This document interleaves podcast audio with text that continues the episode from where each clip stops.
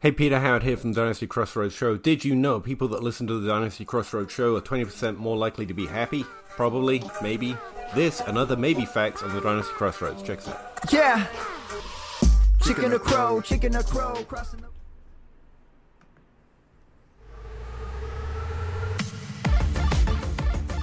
Welcome to the DLF Dynasty Podcast with your hosts, Dan Meylor, Ryan McDowell, and Matt Price.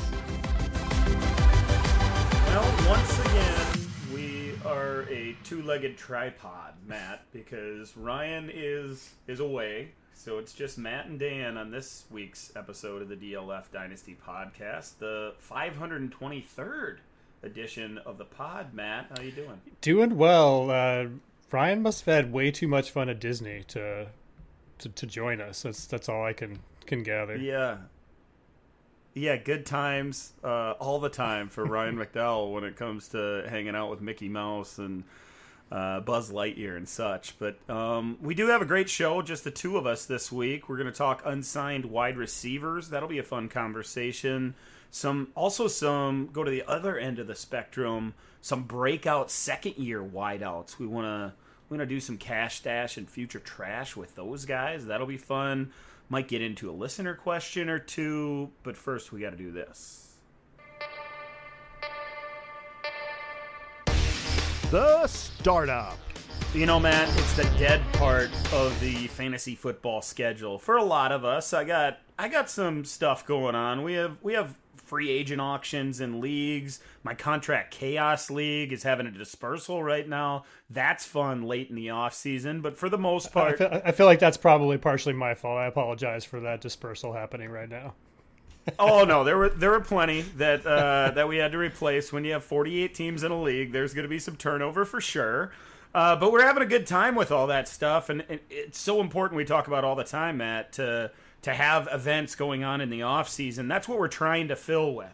Well, the reason we have to fill is because there's not a lot of news, right? So we went scouring through news. There wasn't a lot of tidbits worth talking about, so we thought we'd just check in on the 101 from a year ago, both in the NFL draft and probably your Superflex rookie draft. That's Trevor Lawrence.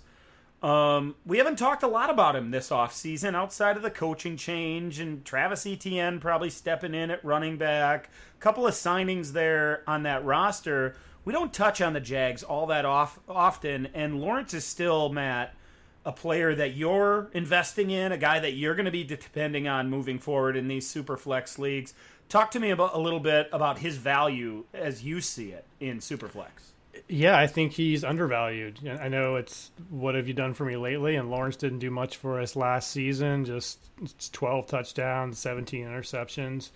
Um, and, and, you know, the team wasn't able to attract any super high priority, high profile free agents, but we did get Christian Kirk, who ruined wide receiver contracts for everybody. Uh, you know, is a pretty good player in Arizona. Uh, it's tough to see him necessarily as a dominant wide receiver one in the NFL. Uh, but it's certainly an upgrade, I think, over what they had last season. And then, you know, one of our old favorites uh, never really realized potential in New York, but Evan Engram's in town now, and I'm pretty excited about what he's going to do. You mentioned Travis Etienne, uh, so I think there's nothing but but. I mean, there's nowhere else to go but up, right? Like you can't you can't be worse than last season with Urban Meyer and that whole debacle. So I am very optimistic about Lawrence. I still have him ranked as quarterback eight, 16th overall in superflex formats, and he's not being at least on the trade in the trade market. Um, he is not being valued that way. Um, I don't think. So uh, just to look at a couple of recent trades for him, and you tell me what you think about each of these, Dan. We have two that involving Stafford, so we'll start there. Trevor Lawrence for Stafford in a 2023 third. That's a super That's a flex superflex trade. trade. Yeah, you're taking Lawrence all day, I right? Just just for one. age, just for I mean, we have this thing with Stafford and his elbow that's uncertain for for this season, so that's scary. Um, you know, a, a little bit of a bigger deal. I, I probably want the Lawrence side pretty easily on this one as well. Lawrence, Alexander Mattison, and Michael Pittman for Burrow and Donald Parham is who is not going to be a thing, I don't think, since they signed Gerald Everett there for the Chargers. Um, and I don't think Burrow is that far off. Pittman's too big of a a space filler between those two. That's players, a huge right? piece. So like just just get rid of the other pieces and just get, I mean the other pieces don't matter I guess Parham and Mattison necessarily, but yeah Lawrence and Pittman for Burrow.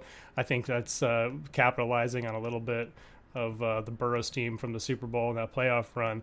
So I think that's easy. I mean this one is a little bit questionable because I I feel like we both are on the Lance side here, but Lance for Lawrence straight up. I think I'd probably prefer Yeah, Lance, you, but there, there's going to be it's going to be 50-50. There'll be a lot of people on the Lawrence side, a lot of us on the Lance side as well. I'm, I'm I was a Lance guy from the beginning, so I'm on that side. But that one's that one's negotiable. Yeah, I think I'd. I'd go Lance straight up just based on the unknown upside. But I mean, the argument is there for Lawrence. I think pretty easily. So I mean, I just don't think we're we're necessarily getting what we should be in for trades on him, and I think we're seeing people give up after after year one, which I guess is understandable considering how bad it was. Um, and the fact that they didn't add any high profile free agents, but or, or, or rookies, but I think the weapons that he does have returning is a significant upgrade to what he had last year, and I mean the coaching staff is the biggest upgrade. Yeah, Doug Pederson now a, a quarterback whisperer, at least to some extent. Um, gonna stabilize that coaching staff for for that young quarterback, for Trevor Lawrence, and, and the rest of that young offense. Really, Uh, when you put everything together, there's you mentioned it, nowhere to go but up.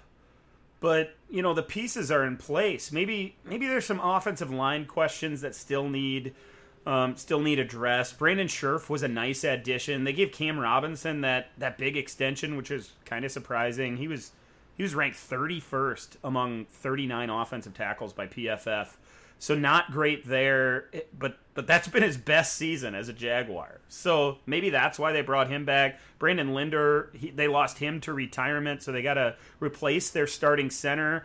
And right now on that offensive line, which was probably their biggest Achilles heel on offense, despite the lack of offensive skill players last year, there there's just a lot of maybes, right? Jawaan Taylor's got to get better. Ben Bartch has to step up and, and fill a fill a role there on that offensive line as well. And I know that, that a lot of a lot of Jaguars beat reporters are, are talking highly of those young offensive linemen, along with Robinson, along with Scherff. Hopefully, they find another name to fit in there as well. Um, I, I think uh, Tyler Shatley was a guy that played there last year on that offensive line. So, you know, they, they got to fix that for Lawrence to stay upright. He was he was running for his life too often last year, and I, I think Pederson will get the ball out of his hands a lot quicker, Matt. I think he'll give him those opportunities to to hit guys in stride early. You mentioned Christian Kirk. Uh, Zay Jones is also an addition. Hopefully, Evan Engram is a st- seam stretcher for those guys, and and the holdovers like Marvin Jones and Laviska Shenault are there as well. So you put all those pieces together, even with the shoddy offensive line, there's enough there for Lawrence to at least take a step forward.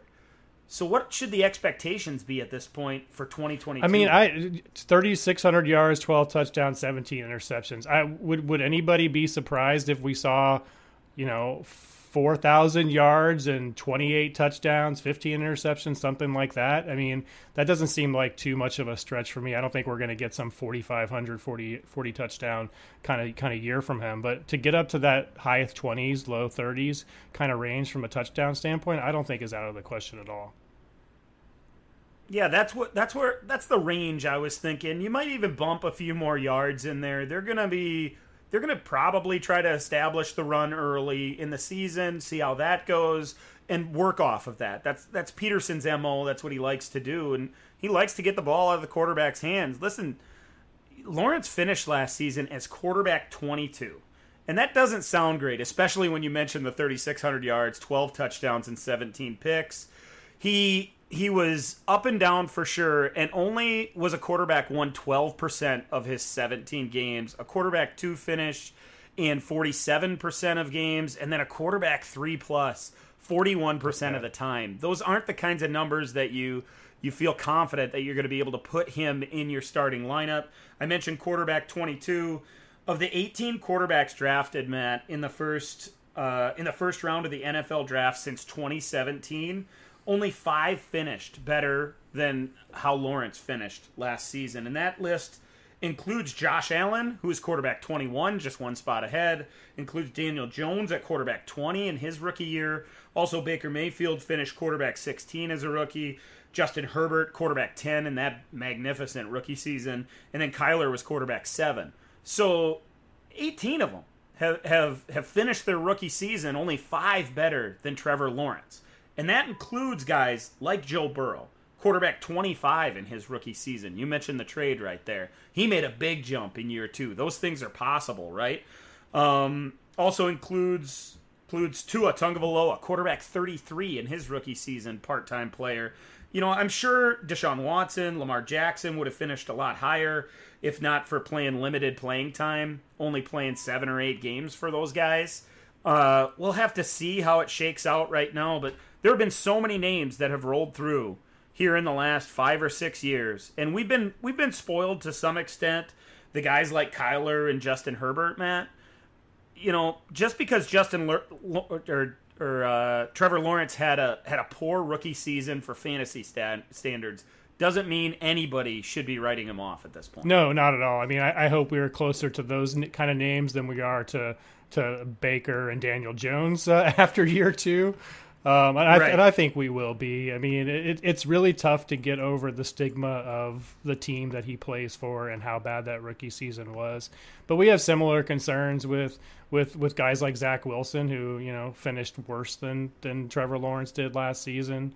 Um, so uh, I just think we have to realize that this is a different team, a different coaching staff, and that Trevor Lawrence, we have to think back to how highly we thought about him, uh, even b- before the rookie. I mean, he was the 101 in his rookie draft two seasons before being before being drafted, right? So I just we just have to remember the good times with Trevor Lawrence and uh, get ready for him to come back in, in year two. Yeah, I, I, probably misspoke because Mac Jones last season he finished as the quarterback twenty, so that puts a sixth name in there, I guess, as well. Um, but other rookies last year: Davis Mills, quarterback twenty nine; Zach Wilson, who you mentioned, quarterback thirty; Justin Fields, quarterback thirty one; Trey Lance had kind of an incomplete season. He goes on the list with guys like Patrick Mahomes and and uh, and a few others that, that didn't play a whole lot as rookies. I, I just think there is a little bit of hate out there for Trevor Lawrence and nobody should be surprised if suddenly he's he's in the conversation to be a top five or six quarterback in our game because he still has that kind of potential. Uh, anything else to? Yeah, I got one for you. If somebody, you know, you, we we probably have no idea yet, but we have some idea looking at teams. If you have an offer in your inbox that looks like it could possibly be a top three 2023 first, are you taking that for Lawrence or are you sticking with Lawrence in a super flex format? I think I'm sticking with Lawrence right now, and and I love that class, and that that's so hyped right now. We're all talking about it. seems like every week it's mentioned here on the podcast, but but uh, you know, holy cow! Think about what we thought of Trevor Lawrence a year before he came out, and how much hype there was then. So uh, I'm gonna roll with Lawrence on that one, and and it might be a roll of the dice to some people, but but it feels like the right go- way to go to me, you too. It's yeah. I mean, I, I think uh, unless something changes between now and this point next season, I think that you know coming out of college, Lawrence was still a better prospect than either Stroud um, or the other guy who I'm not thinking of right now, Bryce Young. One of the, those two guys, I believe, are the two Bryce top Young. two quarterback prospects for next season. Correct me if I'm wrong there, but we thought much higher of Lawrence as a prospect than I think we will either of those two. Absolutely. Stick with Lawrence. He's he's got all that upside for a reason. You down with ADP? Yeah, you know me. We're always down with ADP here on the DLF Dynasty podcast, and we want to use this segment this week, Matt, to talk about some of the unsigned veteran wide receivers and, and kind of have a conversation about what we can expect as dynasty players, if we can expect any short term value from some of these vets. And, you know, the names as I looked through ADP this past month, Matt, that, that really stuck out to me, there were a handful of them. Uh, I guess I guess three really that that really jump off. It's Odell Beckham Jr. at wide receiver 74, 166 overall. Will Fuller, wide receiver 96, 221 overall. And then Julio Jones, wide receiver 109, 254 overall. These three guys, Matt, haven't signed yet, but I think the expectation it's pretty fair to expect all three to be in camp at some point, whether that's at the beginning of camp or right before the NFL regular season kicks off. You know, they're they're all in, in a different situation. But if you have to if you have to go get one of these guys, who's the guy for you? Man, that's really hard. I think the easy answer is Odell Beckham if you don't need uh, any production out of him. Um, but if you want somebody that's going to be playing in week one, I think I would go with Will Fuller. I mean, we haven't seen anything from him in, in really almost almost a, a, like a full season and maybe a little bit more uh, uh, uh, at this point. But you know, we we were excited about him in Miami. I think if he lands in a place with a quarterback that has a nice deep ball, then we'll be excited about him again. And uh, I have been drafting him a little bit on and some best balls on, on, on underdog. And you have his ADP there at 187. He's basically free there. I mean, all of these guys are basically free, um, right? Both in dynasty and in, in redraft right now. But Fuller to me is is the has the most intrigue, mostly because he's he doesn't have the injury that Odell Beckham's going to be coming back from, uh, and he's not 33 years old like Julio Jones is. There's there's some interesting you know rumblings throughout the league when it comes to Fuller. You know, there's there's all the all the rumblings out of Baltimore that they're going to add a receiver at some point. That seems like a match. They could use that deep threat to spread the field to go along with the young receiver Bateman. Um, there's all that stuff coming out of Green Bay that you know Coach Lafleur a couple of weeks ago, maybe a month ago, was talking about how they they need a guy that can take the top off the defense and create some space underneath. Maybe they have that in one of those young receivers. Maybe they don't. These are these are prime locations for a veteran to sign, and Will Fuller seems like one of those guys that that could play that type of role, and not only create opportunities for himself and his dynasty value, but perhaps create opportunities for the rest of the offense if he if he lands in the right spot. Outside of Baltimore, uh, Green Bay, maybe Indianapolis should be thrown on the list for some of these veterans. Is there any other landing spots that really jump off to you? No, I mean, I, th- I think you got the big ones. There are certainly teams that need wide receivers, but I feel like these guys, they've waited this long. You know, maybe it's because of lack of interest. I kind of find that a little bit hard to believe that nobody has called any of these guys, but I feel like they're all kind of waiting for their spot on a team that is going to be a contender. But I mean, if you want to throw out any teams out there that's wide receiving receiver needy, you know, um, I think that he could have they, any of them could probably have some success, success on a team like the Falcons, who just have you know the the hopefully future stud and. In, in Drake London and of course the the current stud and, and Kyle Pitts and there's not a whole lot after that so that was the one that immediately first came to mind um, but I, like like you said I, I think that these guys are are they're in a spot where they can be a little choosy. I think if, if they even will, still want to play. I mean, does Julio Jones still want to play football? We don't really even know that necessarily yet. I think he still can play football. He had what was it week two? He had that big 150 yard game. So as long as he's healthy uh, and, and when he's on the field, I think he can be productive. The same with with these other two guys as well. Um, but I just think we're going to be we're, we're, at the spot with them where they're probably not going to want to participate too much in training camp, right? And they're going to want to play for a contender. So I think their their options are a little bit limited. There's always the allure of the big quarterbacks, right? If if one of these happened to land in Kansas City, where he's only only has to play 25 snaps a game, or or if one of them somehow ends up in Cincinnati, or I mentioned Baltimore, you know, with these quarterbacks that we really love, these guys could move up uh, in, in dynasty rankings on that ADP that you talked about over there at Underdog.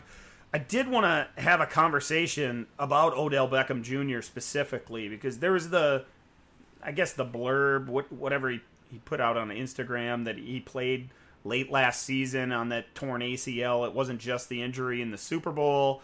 If that's all true, and he played in LA with, with that torn up knee, 27 catches, 305 yards, and five touchdowns in eight games with LA last year, and then had a really great uh, finish to the season and playoffs, a top 36 wideout in five of the last seven weeks, uh, include two, including two low end wide receiver one type weeks six for 69 in the divisional round against Tampa Bay. That was a that was a pretty nice showing in that game. NFC Championship game, nine for 113, big showing for you know like blast from the past type showing from OBJ. Looked explosive in that game, and then until he got hurt in the Super Bowl against the Bengals, two catches for 52 yards and that nice touchdown grab. He looked like the same OBJ that was dy- dynamic back in New York and and maybe in glimpses in Cleveland. But he showed dynasty managers that he can be he can be a real asset. He's a guy that I'm kind of chasing this offseason here just recently in the last couple of weeks because that ADP is so low, man. 166 overall. We're talking about guys around him in ADP that may never play for your fantasy team. I know it's round 14 or 15 wherever you get him, but but usually you're considering him against guys that are like, well, if everything Yeah. breaks right, I can play him at some point. And OBJ is a guy when he gets healthy, he's going to be on a team. He's probably going to get a nice landing spot with a good quarterback.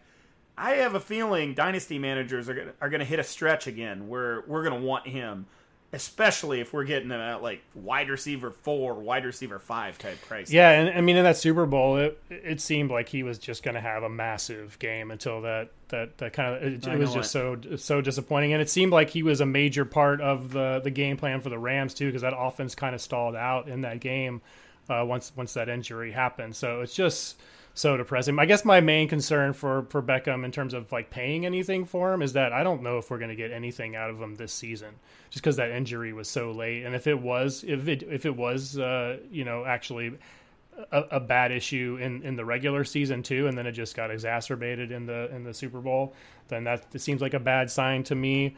Um, I mean, we just saw Cam Akers come back after an Achilles within within one season, so I'm not saying it's not possible for an ACL with OBJ. It just feels like you're. I mean, if we, if he comes back in week 12, I mean, are you gonna are you gonna really feel good about plugging it into your lineup the last two weeks of the regular season or in the playoffs? I guess we just need a couple of data points there. So that's my main concern with him in terms of paying paying anything for him. I think I don't I don't even know if I really want to send a second for him at least in next year's class. But if I can get him for a third or you know maybe a couple of thirds, maybe uh, maybe a a player and a third for OBJ. You know, I think that's something that I might consider, but I think the second is probably where I'm drawing the line. Yeah, we're drafting him in the 13th or 14th round, like I said. The wide receivers around him in ADP, Matt, Corey Davis, Donovan Peoples Jones, and Bryan Edwards are the three being drafted ahead of him. After him, Tim Patrick, Tyquan Thornton, and Laviska Shenault. Van Jefferson comes up shortly after that. I want OBJ over all those guys, and, and I could go a little bit higher. You know, it, it there's Mecole Hardman and and you know uh, there Russell Gage was on that list, and, and I know dynasty managers are excited about a few of these guys. Maybe they can turn things on like Gage and Hardman, but man, OBJ has showed it in the past, and I it really feels to me like that guy's motivated. He wants to find that landing spot, get that opportunity late this season. And we're talking about dynasty here. If you're investing in OBJ, you're not buying him for 2022. You're buying him for 2023 and 2024. And if he's in the right spot, I wouldn't be shocked if he has wide receiver two type type seasons in his future. And you're not getting that down in round 14. I just pulled up uh, some trades real quick here. Um, there's not there's I, when I use the trade finder, I don't know how you like to use it, Dan, but I, and I'm looking at a specific player. I like to like I like to find a trade where they're one of the focuses of it, or maybe the only part on one side of the deal. Uh, and those are really hard to find with Yeah. players that are that far down. So like he's a part of a bunch of like trades with a million pieces in them. Those aren't that valuable to me. If we go down about uh, a little less than a month ago, he was traded straight up for James Robinson, um, uh, Beckham in a first for Dalton Schultz. Uh, I mean, I wouldn't pay a for, pay a Schultz. I wouldn't pay a first for Schultz anyway, but uh, yeah. So I mean, there's just not there's just not a whole lot there. Beckham in a third for Mayfield and a second in a one quarterback league. I'll probably take Beckham there, I guess. Yeah, I want Beckham there as well. You know, for reference, he finished wide rece- as wide receiver 56 last season. But in those eight games that he played with LA, he had a wide receiver 11 finish. Actually, two of them wide receiver 11 finishes. And then three wide receiver 20 to wide receiver 28 finishes. So there was one dud in there where he finished wide receiver 104 and had only one catch. But, you know, he was new to the team and he was doing this. And and you know, there's been there's been all the all the rumors of where he could land, and we mentioned some of the teams earlier, Matt. You you put him in Green Bay, you put him in Indianapolis, you put him in Baltimore. There's a handful of other teams that would love to have him, I'm sure. Um, if we get the landing spot, he's going to create some value, and you know, I, I hope it's a a multi-year contract that he gets with a good con with a good quarterback to create some of that value. Why wouldn't uh, why wouldn't I guess another concern I have is why wouldn't LA just bring him back? He was productive for them. They know him. Why wouldn't they just bring him back? Sure. You know, so that's a little bit scary too. I w- I wouldn't have a problem with that either, even with Allen Robinson and Kupp Yeah. already there. He was, you know, he was playing third. He was expected to play third fiddle. To Woods. You know, when he arrived there in Los Angeles, it didn't work out that way because of the Woods injury. But uh, that that wouldn't scare me off of around 14 ADP. The last real name we should talk about here is Julio Jones. It was it was a disappointment, right, for for Julio in, in Tennessee.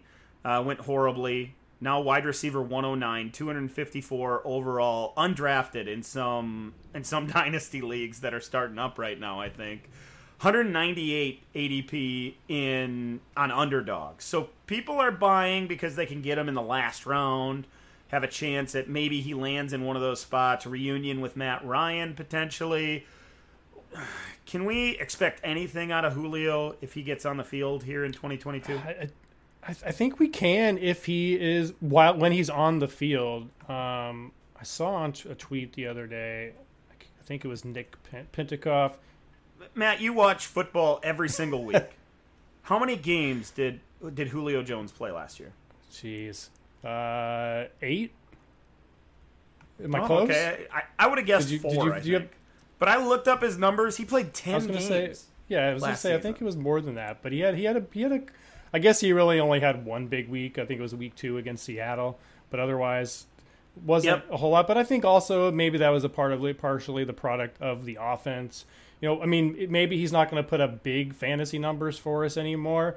But I mean, if he went to a team like you said that's lacking a true number one, it's it's a, a team that that maybe where he can be a veteran presence that's going to kind of kind of train the teach the the young guys. What if he ended up in New England? Like, would he be the wide receiver one in New England? Yeah, that'd be fun. I think so, and I and I think that would restore some short term value. That's another nice landing spot, actually, when you think about Mac Jones. Um, uh, Julio is is really an odd one because if you have him on your team already, it means you paid for him more than way more than what he is worth. Maybe you maybe you drafted him number one overall a handful of years ago, or maybe you traded for him when he went to Tennessee, thinking maybe I can squeeze a couple of years out of him. It's just not. It hasn't worked. He had that that one wide receiver two finish, and then a whole bunch of wide receiver five and six finishes last year. I don't have a lot of faith that we're going to have Julio Jones in our lineups all that much next season. But with the prices that you'll probably have to pay, you sometimes you don't even have to pay, play a, pay a third round pick to get him at this point. You know, you're you're paying a fourth round pick or a player that's that's way down there on your bench or something like that. I'm I'm fine with having he still deserves a roster spot, and it's sad. that I, I would that. agree with that, but unless I am like a, a stone cold contender, and you know he's like my fourth or fifth, or hopefully we're uh, hopefully lower than that option on my team, and I'm just waiting around for him. Otherwise, I, if I'm a middle of the pack team, if I'm a team that's not competing, I'm taking literally anything I can get for him at this point. Sure, and I'm I'm probably selling them as well. I don't I don't think there's a whole lot of juice left in that one. Uh, last name we should mention No. here. He doesn't have a ADP, Matt, but Cole No. Beasley, no DLF ADP. I saw him drafted in an underdog draft one week, and I, I thought, whoa, people are people are buying is- into that. Is he going to find a team? I mean, maybe, but I, I have I have no interest. He he he he really didn't have any value until he ended up in a high powered offense, uh, and even at that point, it was because there was a you know pretty much a lack of options outside of Stefon Diggs. He wasn't he wasn't super productive before Diggs got there, before Allen got there. He was you know somebody that we always flirted with having a, a, a fantasy relevance when he was in Dallas. So uh, I I I. I kind of don't think he's to find a team, but if he does, I don't think I'm interested either. Yeah, I don't I don't think I am either. It would take a take a really unique situation for him to garner any interest anymore. So I'm buying Beckham. You're buying Fuller. We're probably both selling Julio, and we'll leave Cole Beasley on the uh, on the waiver Dan, wire. Dan, I got a That's- I got a fun question for you. You might know it. What's uh? Okay. Do you know Julio Jones' actual name? His real name? Oh boy, no, I, I think I've heard it before. Quintorris? Lopez Jones. I don't know how you get to Julio from Quintorris, but there you have it. There you have it, indeed. Hey, if you're listening and you've never signed up at Underdog Fantasy, which we've been talking about here on the show, hit pause and go do it right now. If you sign up with Underdog using the promo code DLF, the deposit or in deposit a minimum of ten dollars, you're going to get a, a year of DLF premium access for free. Underdog will also match that deposit up to 100 bucks, so you'll immediately have funds to go play Best Ball Mania 3 season long best ball league, which has a grand prize of two million dollars. If you happen to be more into daily fantasy, if that's more your style, try their pick'em contests, which are head-to-head player props. That's a lot of fun as well. So go check out Underdog today. But don't forget, you have to enter that promo code DLF. That's DLF in order to receive your free year of DLF premiums. Uh, and if you already are a DLF premium subscriber, that isn't a problem. We'll just add that that year to your existing subscription. That'll be all done within 36 hours. Remember the promo code DLF Underdog Fantasy, best place to play uh, to play fantasy. Cash, stash, or future trash. This is always a fun one, a Matt Matt Price special, uh, cash stash or future trash. And this this week we're gonna we're gonna focus in on the second year wide receivers, Matt, and you know with the idea of maybe you know typically we could get into the history of it. We probably don't have time for a whole lot of it. There's a lot of second year breakouts. I remember ten, maybe 15 years ago, it was always the the third year breakout at wide receiver. That's what we were waiting for. But these guys coming out now, they're so good that they're making an impact as a sophomore. A lot of them making big impacts as freshmen as well as rookies. So let's just go through the list. We're, we're gonna try to try to name these guys either cash, stash, or trash. Cash being a 2022 breakout is coming. Uh, stash, we have to keep waiting, but it's probably coming down the road. And then trash, it's just not gonna happen for this guy.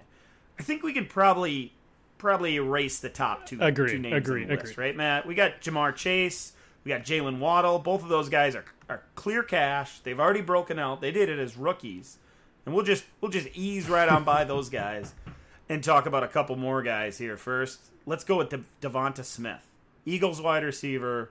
How you leaning here? Nice rookie season, but but no real breakout.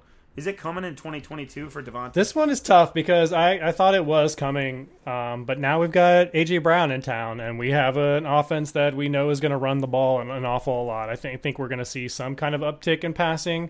I mean, they did spend all of that money and all of those draft picks to acquire AJ Brown, so you, you would think that you know assumption of rational front front office management that they're going to want to be a little more pass heavy uh, in, in in the second year of of Jalen. Um, Jalen Hurts starting. So um, I I'm optimistic about Devonta Smith. It finished as wide receiver 30 last year from a total points perspective. Only just only a 10.9 points per game for for us though, which is not super exciting.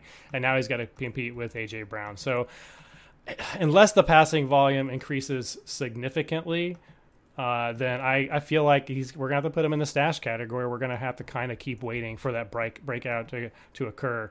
Uh, and I don't know, like wide receiver thirty for him. it- it- you think he finishes higher than that this this season? Yeah, I, I think he does. He finishes as a wide receiver two, three ish. You know, which is a lot better. He's going to be 25, 23, 28, something along those lines. You know, the the thing is, we we saw the potential breakout uh, early in the season and then towards mid-season. He had a couple game stretch against the Chargers and then the Broncos where where he just had big games and and was scoring touchdowns, right? 5 for 116 and a score, 4 for 66 and two touchdowns against the Broncos. And we thought here it comes. This is the tip of the iceberg he, he's getting downfield. He's creating that separation, and they're creating opportunities for him down the field. So he had the the three the three big games, three four big games, but those those came with touchdowns for the most part. I, I know he had the seven for one twenty two against the Chiefs early in the season, but in, in that Philadelphia offense, like you said, they're going to have to spread the ball around a little bit more. And you know, Dallas Goedert even needs to get his those running backs get involved in the passing game.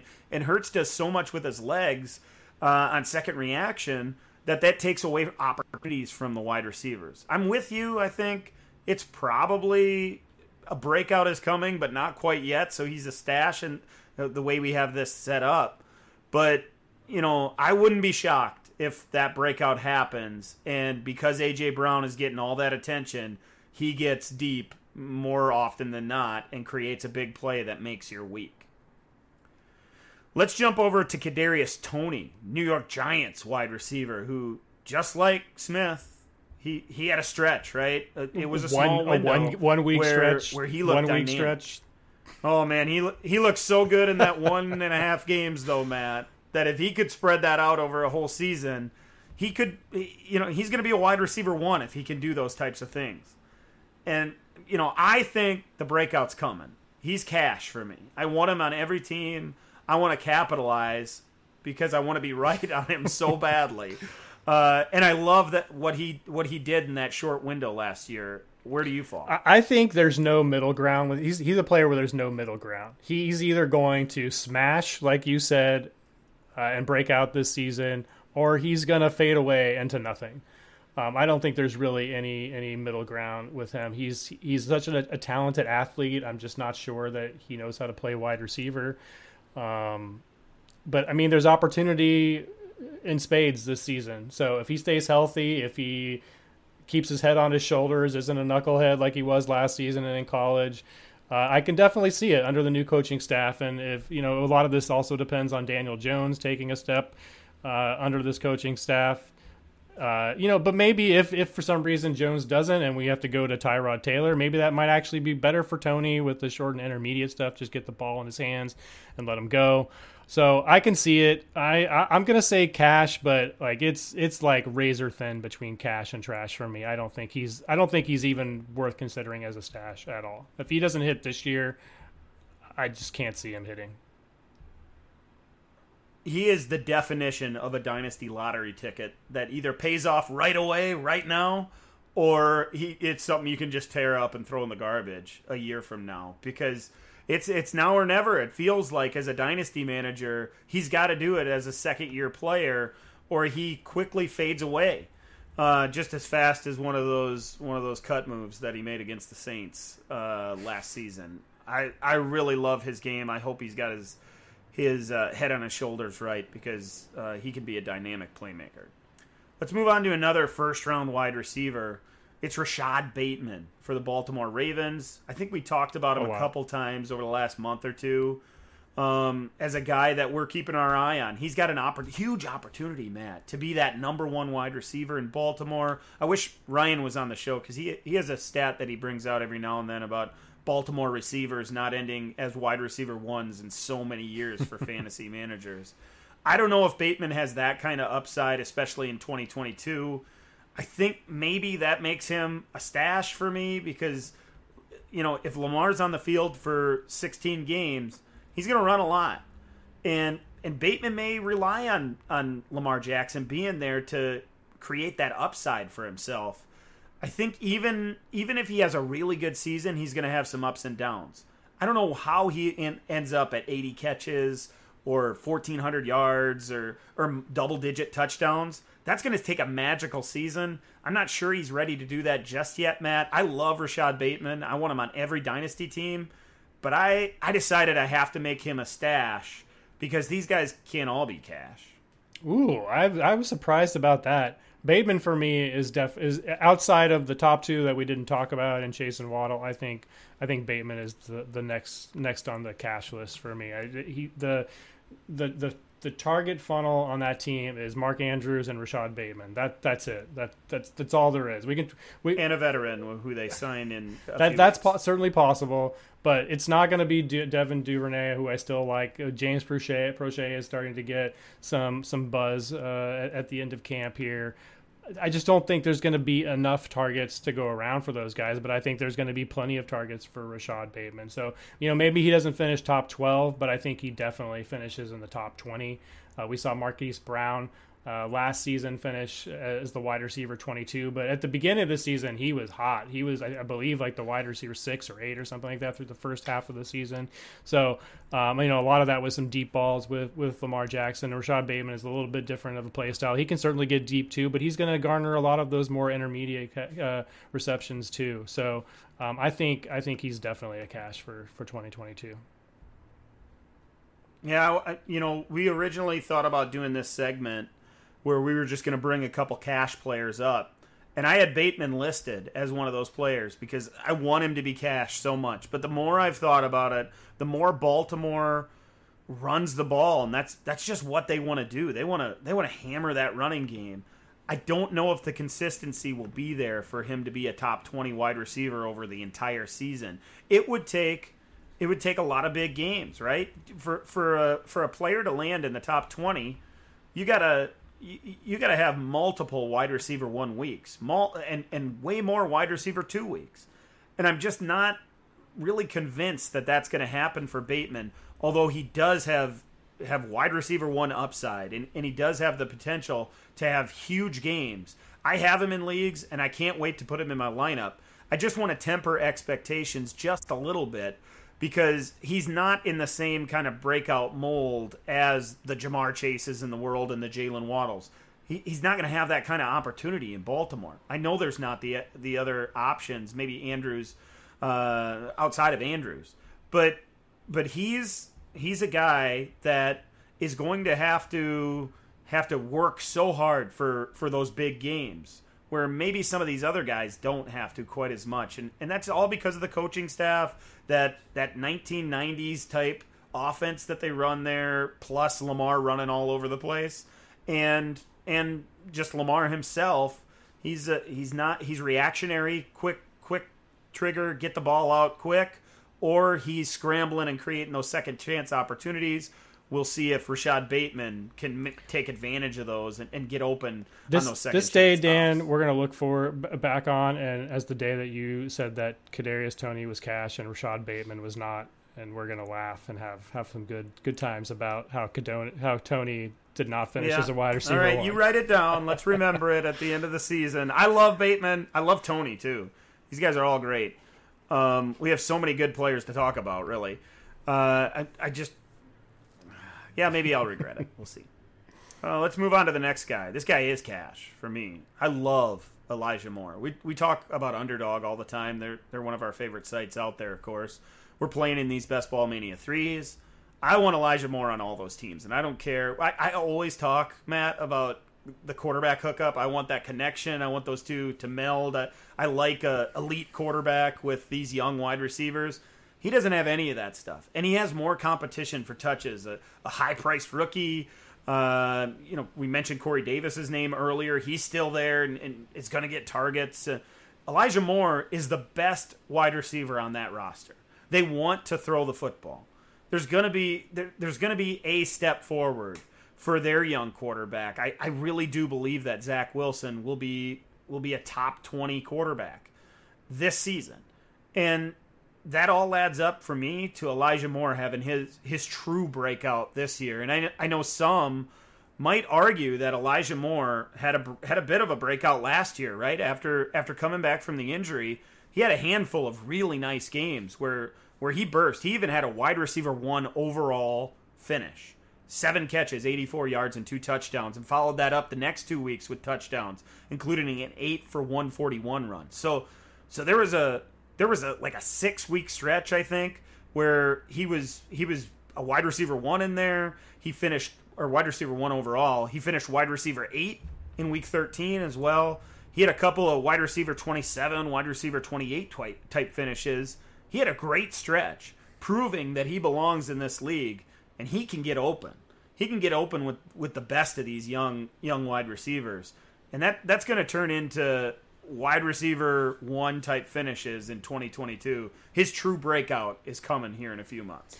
Yeah, I, I really like Elijah Moore too. It's a shame that that quad injury sidelined him for the I think week 13 on, I think something like that, week 14 on, towards the end of the season there. Um, otherwise, we would probably be talking about him closer to guys like, you know, I, I mean, I don't know. I, I would kind of prefer him to Devonta Smith straight up at this point. So I was going to say we be talking more about some of these guys we've already talked about, um, but I kind of already prefer him to that. I do have a little bit of, of worry about um, volume this season. I do think that Garrett Wilson is going to be maybe not this season, maybe not in 2022, but I think long term Garrett Wilson re- takes over the you know the quote unquote wide receiver one for the Jets. Uh, for this season, we also have Corey Davis to worry about, uh, and we have a brand new rookie running back to, to worry about too, who we want to take as much pressure off of Zach Wilson as possible. And I think the way to do it is going to be to feed a guy like Breece Hall.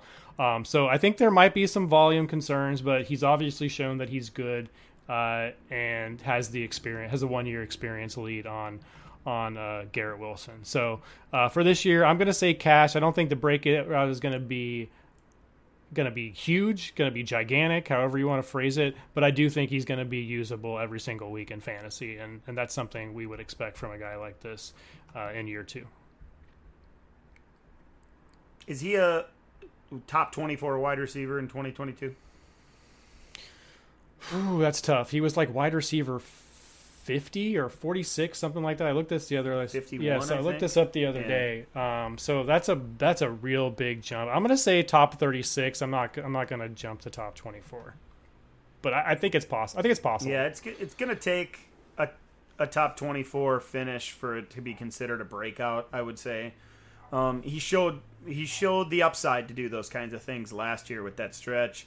He's wide receiver twenty eight in our rank, in our ADP right now. Guys like Amari Cooper, Jerry Jeudy, and Keenan Allen are, are a few few spots ahead of him. Even Mike Evans. I you know, you know, I hate Evans. I'm, I'm the Mike Evans hater. I'm taking Elijah Moore Yeah. over him. I'm taking Elijah Moore over Keenan Yeah. Allen. I'm probably taking him over Jerry Jeudy, although I might may regret that down the road. And I'm definitely taking him over Amari Cooper. Uh, Devonta Smith comes in a cou- just a couple picks after him at wide receiver 30. I, I think I want Elijah Moore over and and Rashod Bateman for that matter over all the rookie wide receivers with the exception of Drake. you want him over Kadarius Toney? That's really the the berry in the lead there. Oh boy, we are we are digging deep. Kadarius Toney is free. He is so cheap He's- right yeah, now. he I. Give is. me Kadarius. Toney is. all my leagues. I just I I mean I think if I think if Corey Davis kind of fades to the background, he could have a true breakout and hit that top twenty four mark. Um, but if, if if Davis is heavily involved again, then I, I, I struggle to see it. If if we're also predicting a Garrett Wilson breakout, I, I'm not. G- give me Elijah Moore as a breakout, not not Garrett Wilson. Um, how about Rondale Moore, another highly drafted wide receiver a year ago, and we got we got to call that a disappointing rookie season, right? Um, Rondale Moore didn't do what we expected him to do really in Arizona. We thought there was going to be those opportunities for those quick screens. We saw a couple of those, and he had the one massive game uh, right early in the season where he finished wide receiver six overall. But outside of that, his best finish wide receiver twenty one, then twenty nine. And then you got to go down the down the list quite a ways, all the way to wide receiver fifty. That's his fourth best game as a rookie. He wasn't getting a lot of those opportunities outside of those two games. Just 54 catches for 435 yards and only the one touchdown, which kind of came on Yeah. a fluky type play in 14 games, Matt. Rondale Moore is eh, almost impossible to call a a cash player right now. I think the decision comes down to is he trash or or are we stashing him for that future break? this one is uh, the biggest heartbreak of the 2022 2021 season for me. Um, but I, I'm I agree. I can't we can't call him cash. I'm, I'm, not going to call him trash though. He's he's still stashed me. I still have some hope for him. the The biggest issue I think with Rondale Moore is, and, and we knew this was going to happen, that he was going to be targeted a lot in those short areas, and just to get the ball in the hands and let him do what he does. But he only got 64 targets doing that, and within uh, his average depth of target last season was 1.2, just barely past the line of scrimmage. And with that low of an aDOT, you're going to need just a massive amount of volume. You're going to need 100 plus targets to really be fantasy relevant. So we need to get him used farther down the field. We need to get him more volume. And I think those things are possible, at least in the early part of the season while Hopkins is out. You know, hopefully he plays a bigger role. We have Marquise Brown kind of running all over the field, especially on those deep routes. We have Zach Ertz and, and maybe Trey McBride, you know, hanging out in the middle of the field. And then everything else, hopefully Short gets gets funneled to Rondale Moore. I have to think that, you know, the the the the, the capital they spent on this guy uh, and how they've talked him up and how him and Kyler have have kind of meshed uh, personality wise and all that that they're going to want to get him more involved. So I'm going to call him a stash. I just hope he gets more volume and he gets a little bit more used more a little bit down the field than just right at the line of scrimmage. I I, I don't know about the whole breakout for Rondale Moore. 5'7", 180 pounds. You said you mentioned your biggest it, it, issue with Rondale. Mine is that that he's he he's not he's not a real NFL wide receiver. I, I don't think he can get those opportunities farther down the field. And when you have Hollywood Brown on the roster, you need him to catch some of those tunnel screens, those bubbles and stuff to to keep that defense guessing that that's coming next so you can fake those opportunities and get those shots down the field to Hollywood, right? Those, those some of that has to go to to Marquise Brown. So if he's taking some of that away, if the running backs are going to take some of that short yardage type opportunities away, and if they're going to continue to use uh, a tight end as that quick option as well, like they did late last season after the Ertz trade, I'm just not 100% sure that Rondale gets a whole lot of those opportunities. Now, maybe early in the season they scheme him up because they need another guy on the field when, when Hopkins is gone, and maybe maybe they unlock it, right? and then they realize we got to use this all the time. I hope that happens because that one game that we mentioned earlier, Matt, that was a that was a great game against the Vikings. 7 for 114 and a touchdown. And they used him as that threat er, on that quick quick game. I just don't know how how it what makes a breakout for him. Currently wide receiver 58, guys like Allen Lazard, Alec Pierce, Jakobi Meyers, and Wan'Dale Robinson are the names around him uh, for wide receivers on the our ADP list, Matt. Who's the? I mean, what's it take for him to be a true breakout? He he has to jump into the top thirty for sure, and I don't think I see that coming. I'm going to call him a stash, but but I'm closer to trash. I think if cash. he could get up to a weekly a weekly flex play for us, if if he if he does that, you know, to a point where he's usable in, in most weeks or at the very least on bye weeks and injury fillers and kinds like that. And I can think we can call. I mean, it's obviously not a true breakout, but for him to become usable would be a big upgrade for him. I, I, I wish they would get him more involved in the backfield. It looks like they did actually give him 18 touches out of the backfield as a, as a running back. But my player comp for him coming out was Darren Sproles. And, you know, maybe he can't be the full, like the, uh, the running back style what Darren Sproles could be, but I think he could certainly be that kind of receiver out of the backfield. Um, so I, I, don't know. I could talk about Rondale more forever. I just love him. I just I, I hope something I so, hope something comes of of all that talent uh, and it doesn't get wasted there. Uh, but you're right. It's uh, it's it's tough to see a, a typical like, like a, a, traditional breakout. It's tough to see him getting up into that wide receiver two range without uh, a lot more a, lot more targets. I guess we should say, and a lot more distance from that line of scrimmage. Yeah, I, I talked myself out of it. you're it. Calling him, you're, you're trash. I'm, I'm, off. You're out. I'm, oh. I'm going to trash. If all it's going to take is a bad season, and we're going to be talking about him like we talk about like Parris Campbell right now, who's wide receiver 84 so you know it, it's going to take one more season of what he did, or or even getting hurt, and I think people will be off the train. So I guess I, I would sell him for what I can get at this point. We got a whole bunch more guys that we want to talk about, Matt. So let's just clump a bunch of these yep. guys together. D, uh, D'Wayne Eskridge, Tutu Atwell, Terrace Marshall Jr., Josh Palmer, Dyami Brown, Amari Rogers, and Nico Collins, Matt. This is kind of a group of probably picked between round two and about round four in the NFL draft a year ago. Is there any cash here? Is there are there any true breakouts in this group? I think the only one that we could consider a possible cash would be Josh Palmer. Uh, and he's been running with the he's been okay. running with the ones in in that very talented uh, Los Angeles Chargers offense um, so far in in in the off season. Um, and if he's if he's the three, you know, I think it's going to be tough between him and Jalen Guyton. If they want that speed element in there, then it's probably going to be Guyton. You know, he's a guy who just draws, you know, draws the coverage downfield because he can run fast, but doesn't doesn't generally do a whole lot when he's actually targeted. Palmer, on the other hand, I think can uh, do a lot more if he gets those targets. And then, you know, we speculated all last offseason during the, the, the, draft process and after he was selected by the Chargers that he was going to be the Mike Williams replacement once Mike Williams moved on uh, similar skill set, all that. But then Mike Williams got resigned, so now we're looking for you know as him being that wide receiver three or potentially being an injury replacement for Mike Williams, who we know have struggled with that throughout his career. So I think there's a scenario where Palmer could end up as a as a top 24 kind of kind of wide receiver if everything was to break right. Um, that's the only cash from this group. I see for stashes, I still like Terrace Marshall and uh, Dyami Brown. I think the rest of them are probably trash. I don't know if you have any love still for Amari Rogers, but the rest of these guys I'm out on. Yeah, I'll stash Amari Rogers just because Cobb can't be there forever.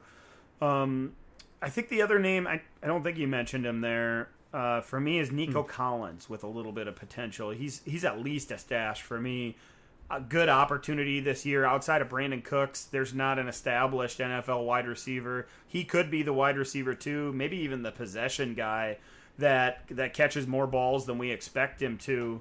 I you know, I've been a guy that likes John Metchie, but he's coming off an injury. I just don't see a whole lot of talent on that roster at this point. Nico Collins flashed a little bit last year, so his name kind of stuck out to me. Josh Palmer was a guy I, I put as a as a stash as well, and it was because of what you said. Guyton's going to get on the field. He can't have that wide receiver three spot to himself all year long. He's only going to play half the time. I don't think he can have the big breakout. If I had to bet on one of those names being a breakout, it is Nico Collins. Uh, after that, Uh, it, it's all stashes. Palmer, Amari Rogers, and that's really about it. Maybe Terrace Marshall. Maybe he's kind of on the edge. Any other names worth mentioning here? Second year breakouts. Who could take even a moderate step forward that that might catch some dynasty managers' ears here. Yeah, there's a lot of these guys that we re- really liked uh, in the later rounds. You know, at this point last season, Ihmir Smith-Marsette for the for the Vikings is is interesting. You know, KJ Osborn kind of broke out last season.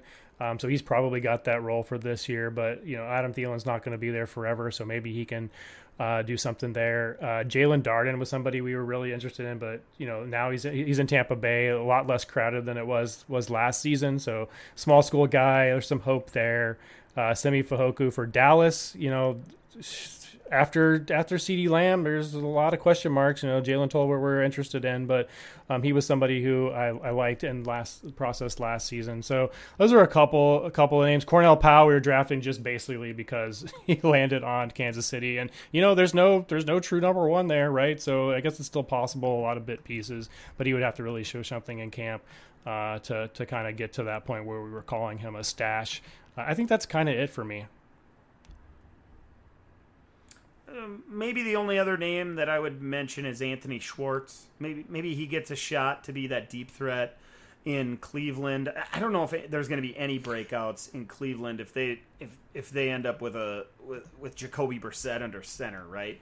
Um, so so maybe his name is worth mentioning as a stash, a guy that could. How about how about Dazz Newsome? Just and just simply because of after Darnell Mooney and I guess if Cole Kmet's not a wide receiver, obviously, but uh, outside of those two, there's not a whole lot of guaranteed targets there. I would I would say so. Maybe maybe Dazz Newsome. I don't know. Yeah, it, it, it comes down to when you're looking this at names this deep, we're we're kind of looking for an opportunity. Where could a guy get on the field and and maybe Newsome carve something out? You know, I haven't seen much as far as you know him making any noise in camp or anything like that. Pringle is there. They drafted um, the Tennessee kid Velus Jones Jr. Um, so it, I, they gave Equanimeous St. Brown some money. I think they gave David Moore some money. So I don't know if I don't know if that Bears thing is going to work out. I, I think they got the quarterback thing right. I think they probably got a good play caller, most likely.